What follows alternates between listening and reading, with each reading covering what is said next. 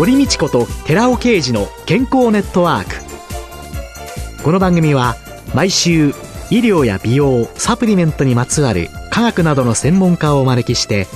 私たちの健康のために役に立つお話を伺う健康生活応援番組です。包摂体サプリメントと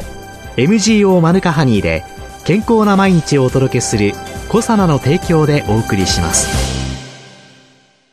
オリゴ糖が輪のようにつながってできたナノカプセルシクロデキストリンをご存知ですか？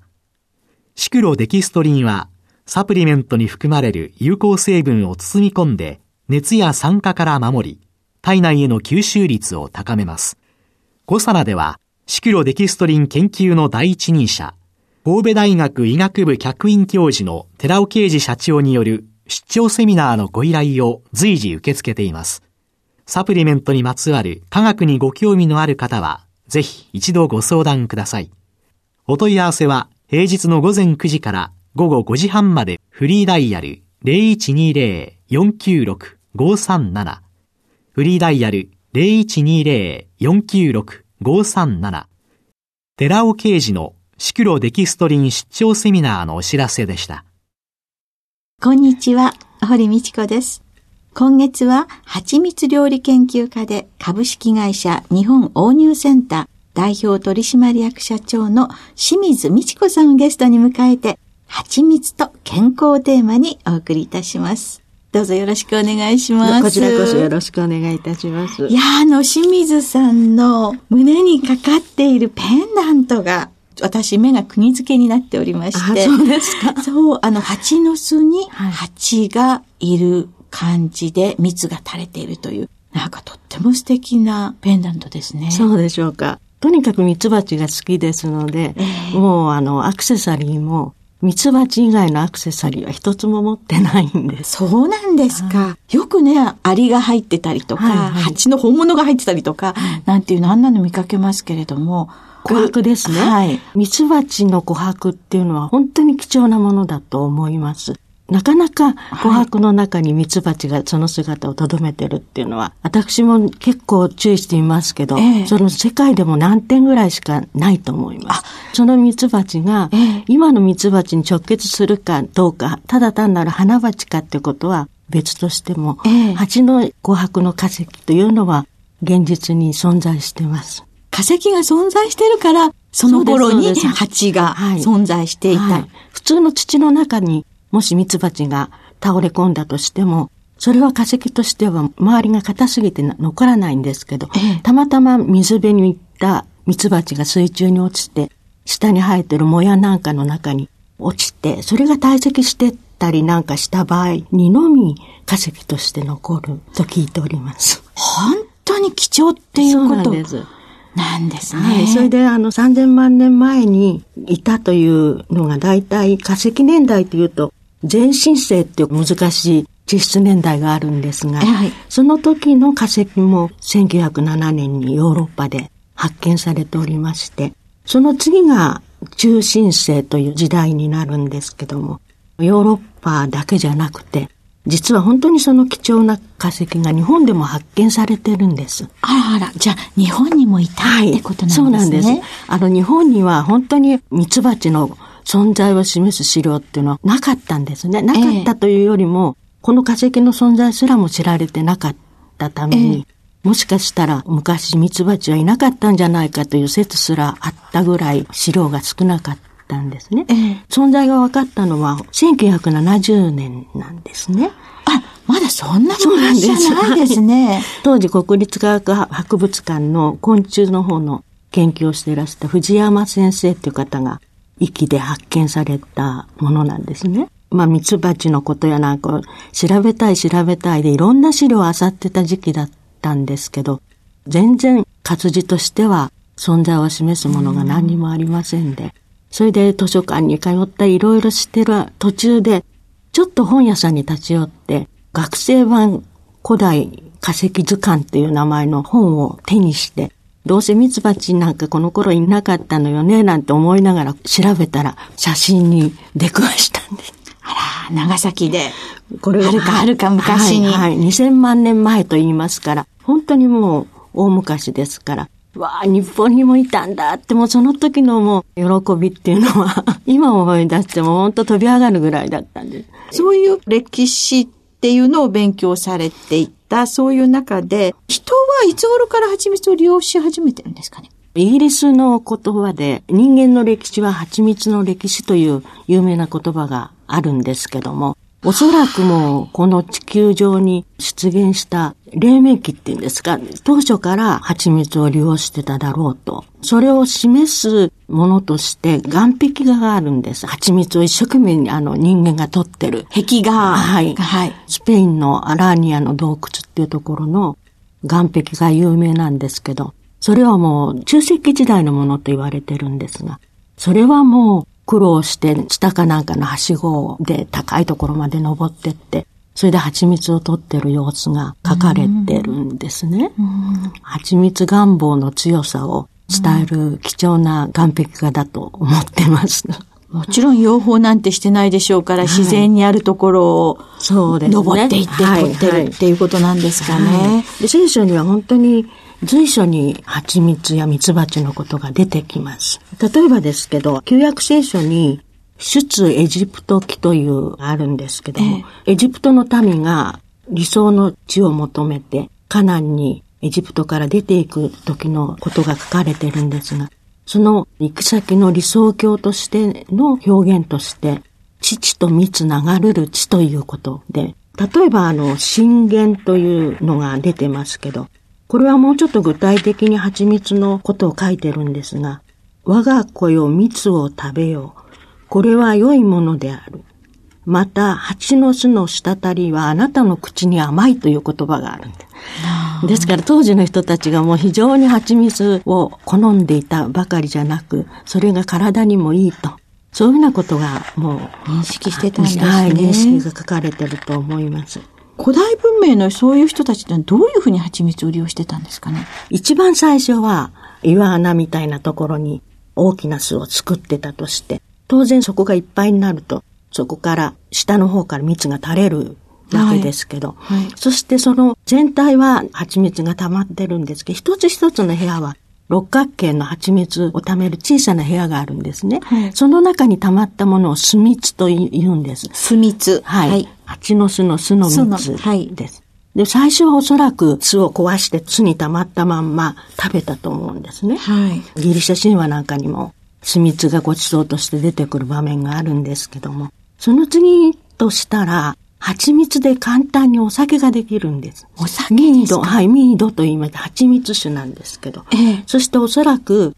甘いものとしての蜂蜜をお水で割ったりして、甘い蜂蜜水みたいな形で飲んだと、それがですね、たまたまそれ取っておいたとしますよね。そうすると、蜂蜜をっていうのは一定の濃度に水で薄めて、温度があると中にある野生の酵母が働いて、蜂蜜の糖分がアルコールと炭酸ガスに分解するんです。あ、発酵しちゃうんですか？発酵しちゃうんです。ですから、それでお酒ができちゃうんです。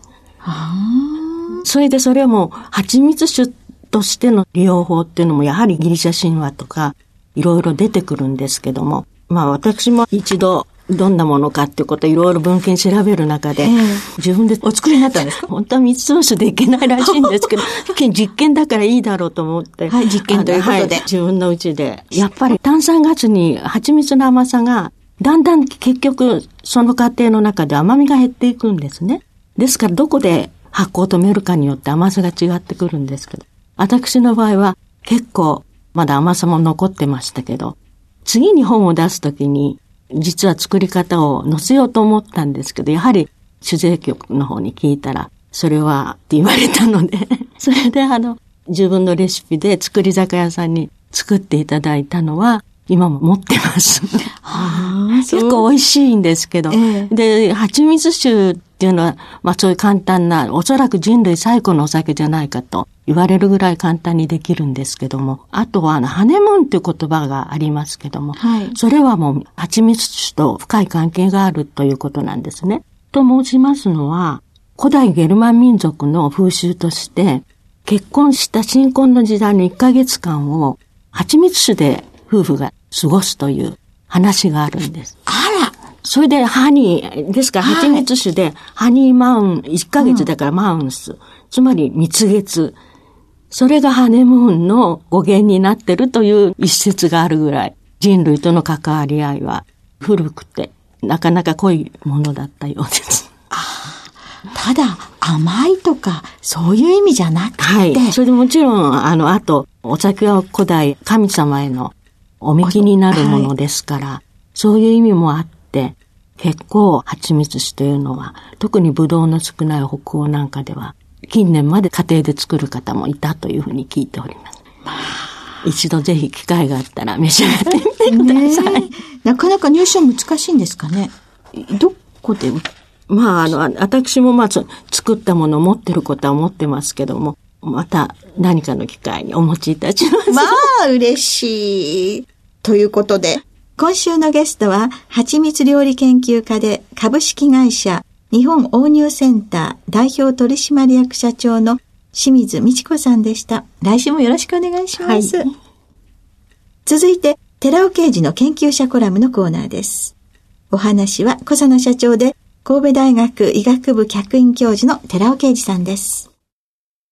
こんにちは、寺尾啓二です。今週は脂肪酸の種類と健康への影響、その1といたしまして、飽和脂肪酸と不飽和脂肪酸。ここではまず飽和脂肪酸ということでお話しさせていただきます。最近何かと話題になっている健康増進効果を期待した様々なオイル。例えば、フィッシュオイル、クリルオイル、ココナッツオイル、オリーブオイル、ベニバナオイル、アマニオイル。皆さんよく聞いたことがあると思います。これらの健康に良いと言われるオイルのある一方で、取りすぎると健康害し問題とされるオイルがあります。何を取っていいのか悪いのか判断しづらいと思います。これらのオイルはすべて生物の生体内に含まれている脂肪酸抽出物なわけです。植物、魚、動物など様々な生物、そしてその種類によっても脂肪酸の組成は異なってきます。そこで、まずは、飽和脂肪酸と不飽和脂肪酸の包括的な健康への影響を説明していきます。その後に、今話題となっているココナッツオイル、オリーブオイルなど、個々のオイルに関して健康に関する豆知識を紹介していきたいと思います。まずは脂肪酸の種類からです。脂肪酸は二重結合や三重結合のあるなし。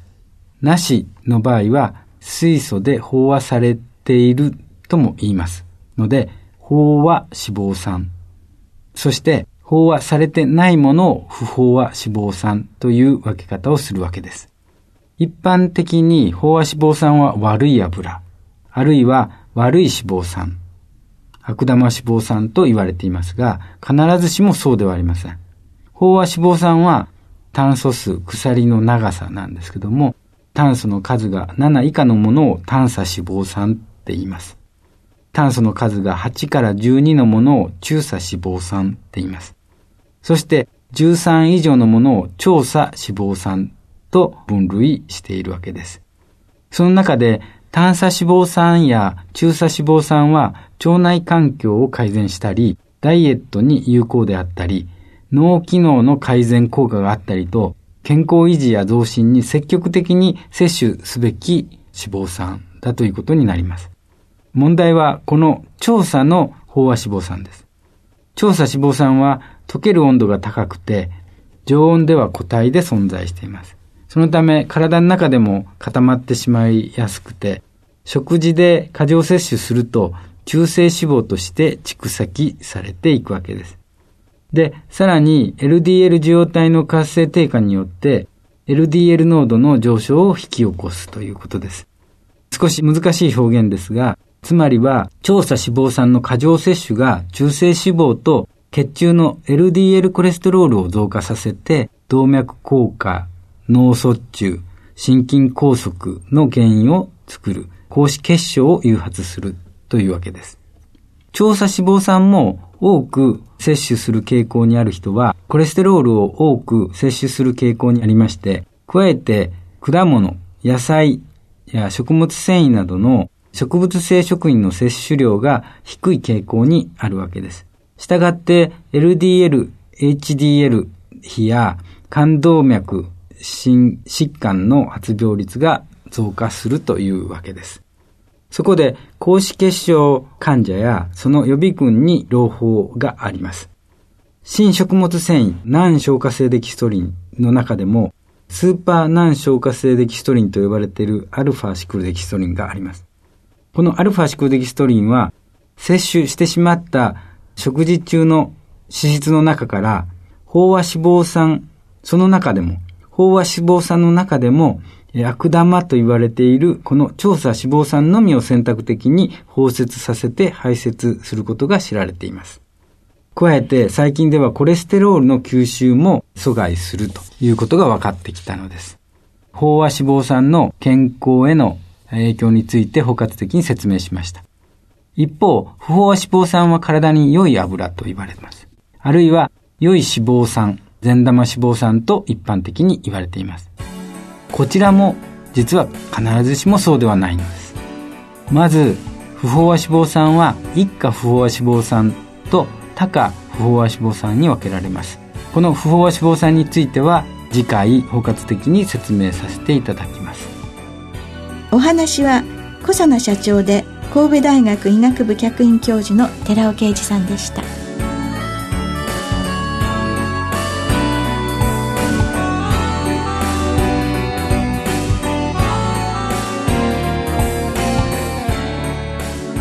ここでコサナから番組お聞きの皆様へプレゼントのお知らせです。滑らかな舌触りとデリケートな味わいが特徴の蜂蜜。コサナのニュージーランド産オーガニックサザンクローバーハニー 250g を番組お聞きの10名様にプレゼントします。プレゼントをご希望の方は番組サイトの応募フォームからお申し込みください。コサナのニュージーランド産オーガニックサザンクローバーハニー 250g プレゼントのお知らせでした。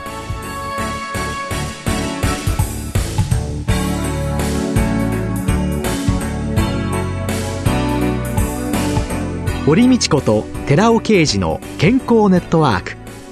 この番組は包摂体サプリメントと MGO マヌカハニーで健康な毎日をお届けするコサナの提供でお送りしました。